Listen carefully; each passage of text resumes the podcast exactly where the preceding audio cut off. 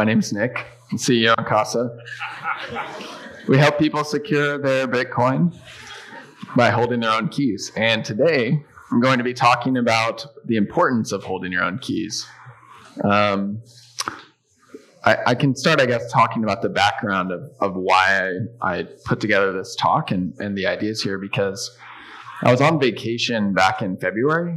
Um, I was reading this book about the history of money, and it was called uh, Money, the True Story of a Made Up Thing. It was a really interesting book. And um, one of the things that it gave me this idea of was that we used to, when money was first invented, we used to actually self custody our money. That was like the natural way that we held our money.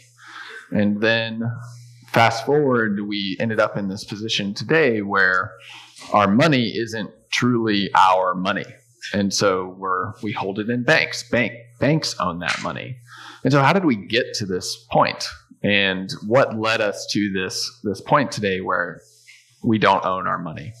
And so this this goes into kind of the history of banking, and that's what I wanted to, to dig into a little bit. But to, to start, what do I really mean when I say that we don't actually own our money? So, um, everybody here is likely going to be familiar with this, but there was Executive Order 6102, which back in 1933, the US government actually seized US citizens' gold, and, and citizens had to turn over any meaningful amount of gold that they owned. And the government was able to do this because people actually held their gold in the bank. And so instead of having to go around and knock on millions of doors around the country and say, hand over your gold, the government was just able to knock on a few doors of the banks and take the gold and convert it into dollars. And that was the end of people holding gold for at least 50 years. So gold stored in the bank wasn't truly owned by the individuals that thought they owned it. And this wasn't just something that happened 100 years ago and it's never happened again. You fast forward 2001 in Argentina during the uh, peso currency crisis, the government froze everybody's bank account, and you were only allowed to withdraw a little bit from peso bank accounts every day, and you were not allowed to withdraw at all from US dollar bank accounts. And then eventually they got to the point where they forcibly converted everybody's US dollars into pesos or peso denominated bonds. And so the uh, money that people held in their bank accounts, once again, they found out this was not their money. Today, 2021, in Lebanon, they're having one of the worst currency crises in history of their world. The Lebanese pound has actually devalued 90% since 2019. And in this picture you can see on this slide, people are lining up for hours to do simple errands like get gas. And so, again, at times the government has restricted the amount of uh, actual money that people can pull out of their accounts. And so, how did we get to this point where everybody keeps their money in the bank? Let's take a little walk through history, go back 5,000 years. This was probably the first bank. It was called the uh, White Temple, and it was located in what's modern day Iraq. And back then, people's wealth was actually their livestock and grain, and they would keep it in the temple because they believed it was protected by the gods. It was safer to have it in the temple than it was to have it on their own property. But banking has evolved a lot since then. And modern day banking really came into existence in the 17th century. And back then, our, our money was mostly gold. So gold's rare, it looks pretty, but it has a few problems that actually make it really difficult to serve as money. And so, because of this, that's what actually led to the evolution of a lot of parts of the banking system today. So, what are some of these problems? The first is that it's really hard to verify the authenticity of gold. From the beginning of people starting to use gold coins, they would chip little pieces off of the edges of those coins and try to keep them for themselves and then pass that coin off as still worth the same amount of value. And so that resulted in merchants having to actually weigh the coins that they were receiving from people, and it was a huge pain to transact. And then, second, it was difficult to protect. If you were storing a bag of gold or silver or whatever it was in your house and somebody broke in and stole it, there wasn't much you could do to get that back unless law enforcement could find that person. It wasn't easily divisible. So, this resulted in having not just gold coins, but also silver coins and copper coins and bronze coins. And so, having to carry around all of these coins was a problem because they were heavy So, this I think was probably one of the biggest factors for people in switching to using banks because they didn't like carrying this stuff around and it had some of these other problems. And there was one group of people that was uniquely positioned to solve these problems. They happened to already be making gold bars and gold coins, and these were the goldsmiths. So people said, well, who's already storing gold? Goldsmiths are here. Joe Goldsmith, take my gold and give me a paper receipt. And instead, I'm going to take this paper receipt and go pay somebody with this receipt that says, I own this much gold at this goldsmith. And so as more goldsmiths started taking in coins, people were started trading these receipts around, and that was an evolution of a form of paper money. And then the goldsmiths took one more step. They started lending out more paper receipts than they actually had gold in their vault. And so fractional reserve lending evolved out of this. And over time, this really became a very highly traded form of money, but it was still a pretty small and decentralized system. And it was hard to regulate because how do you know that Goldsmith Bob is more trustworthy than Goldsmith Joe? And how do you know when you're taking their receipt that I can actually trust that this gold is, is available for me to go take if I want it? So this evolved into central banks. And the Bank of Amsterdam was actually the first true central bank. And one of the cool things about the Bank of Amsterdam that I learned was that they were one of the first banks, or if not the first, to really popularize internal transfers. So in Amsterdam, uh, there was a lot of merchants coming in from all over the world. And they were bringing all the different native currencies of their countries and so it made it really hard to understand what value you should attribute to what currency. You know, they're different size coins, they're silver, they're gold, they're bronze. And so the, the, what the government said was every, every merchant has to have an account at the Bank of Amsterdam. And then uh, when you go to settle uh, transactions, you actually are just going to move numbers on the ledger at the bank. And then the bank's going to handle all the value transfer in the background. And so this made it way more convenient for merchants to transact. And as a side note, which I thought was interesting, it actually resulted in significantly less sunken treasure. So sunken treasure isn't, turns out, just something that was in Pirates of the Caribbean. Um, you actually ships when they would take merchants and go trade in the Spice Islands or in you know different areas of the world, they would bring a bunch of gold with them. It was very dangerous, and if the ship sunk, then everybody would die and there'd be some nice sunken treasure for somebody in the future to come find. Well, the Bank of Amsterdam was so big that they actually had representatives in many different countries around the world. And so instead of having to bring gold around, you actually just made a transfer on your on your bank account at the Bank of Amsterdam. So they're why we can't have sunken treasure. So all of this evolved over the next couple hundred years and today self custody is basically unheard of in, in, our in our fiat banking system. And yeah, you can store cash in your mattress, but nobody really wants to do this. You can't use this money in the actual financial system, and it's just it's a pain, you know. So within the last 10 years this technology has come around which has made self custody a whole lot easier. That's Bitcoin. Bitcoin has taken self custody and made it possible again because it made money digital in a way that you can truly own. And so, if you think about it, Bitcoin has brought this, the relatively simple user experience of using a bank account in the digital age, like that picture on the left of a Chase Bank app, and made it very similar, but allows you to hold your own keys. So, look at the picture on the right, that's the Casa app in, in terms of user experience, these are very similar, eh, but you get this huge benefit of owning your money. But how many people are actually taking advantage of this ability to self custody Bitcoin today? A lot of people in the community lately have been talking about this trend where if you follow the orange line there, the amount of Bitcoin held on exchanges, according to Glassnode, has gone from about 3 million Bitcoin to about 2.5 million Bitcoin over the last year and a half. And this is something to be happy about. So, uh, you know, it's, it's starting in the right direction. But if you zoom out, you can see that the amount of Bitcoin on exchanges over the last five years has gone up significantly. And we're just starting to make a dent in this, if anything. So this is a problem. And when you dig in a little bit further, you realize that Glassnode and Coinmetrics, some of these other guys don't actually cover every single custodian.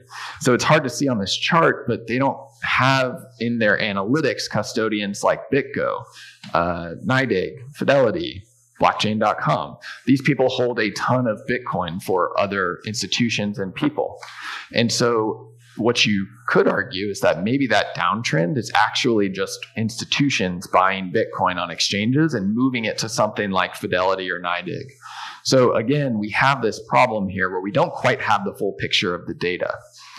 So in order to get a better picture, we went to our evil blockchain overlords, Chainalysis, and they actually estimate that up to eight and a half million Bitcoin is held by regulated custodians today. And if you, that's that dark orange line on the chart there.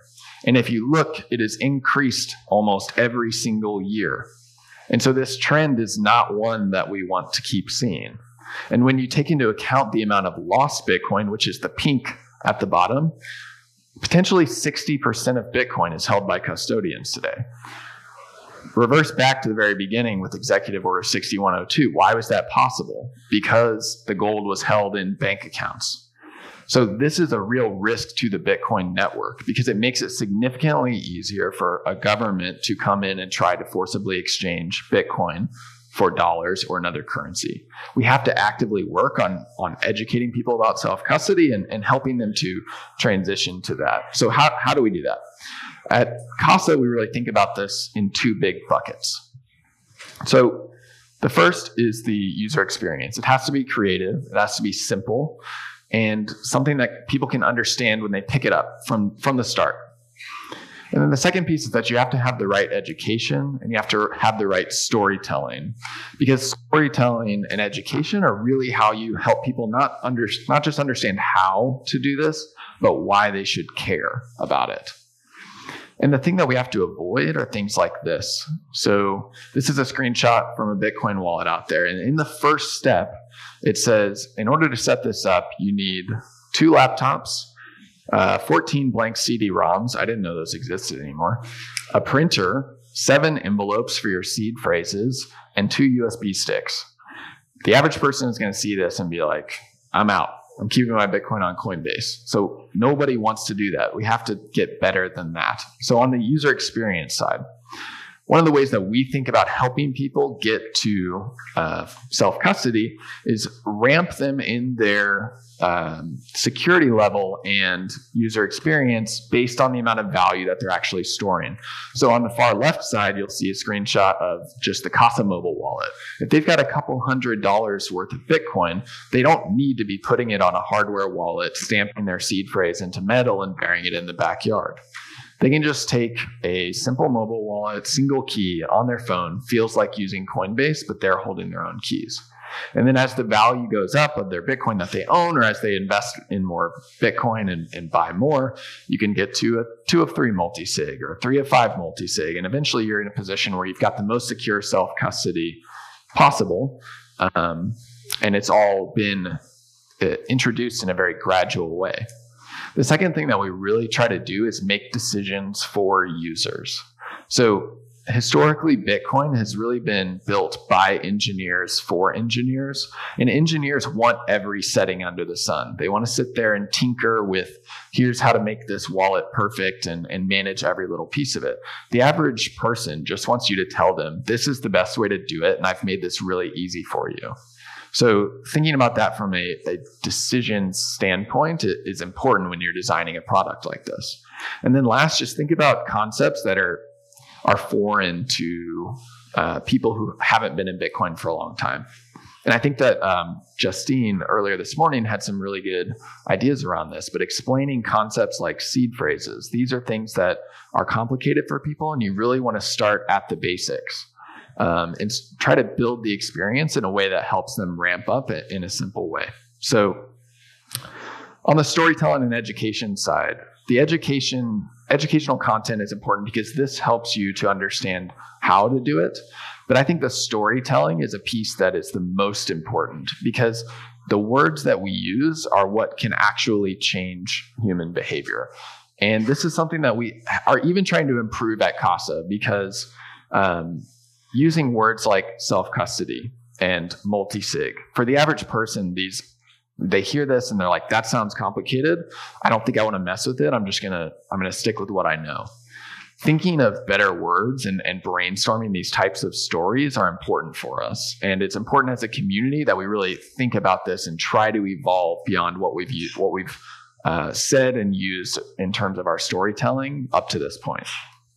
So, just zooming out a little bit to talk about the, the history of the internet for a second here, it's been one of very, you know, natural evolution of um, decentralization of power. So, it's an inherently empowering technology. There's a, been a lot of historical monopolies that have actually been broken up by the internet, and their power has been given to individuals.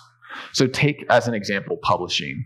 It used to be that only newspapers and major cable news network companies had the megaphone, you know, had the ability to reach millions of people.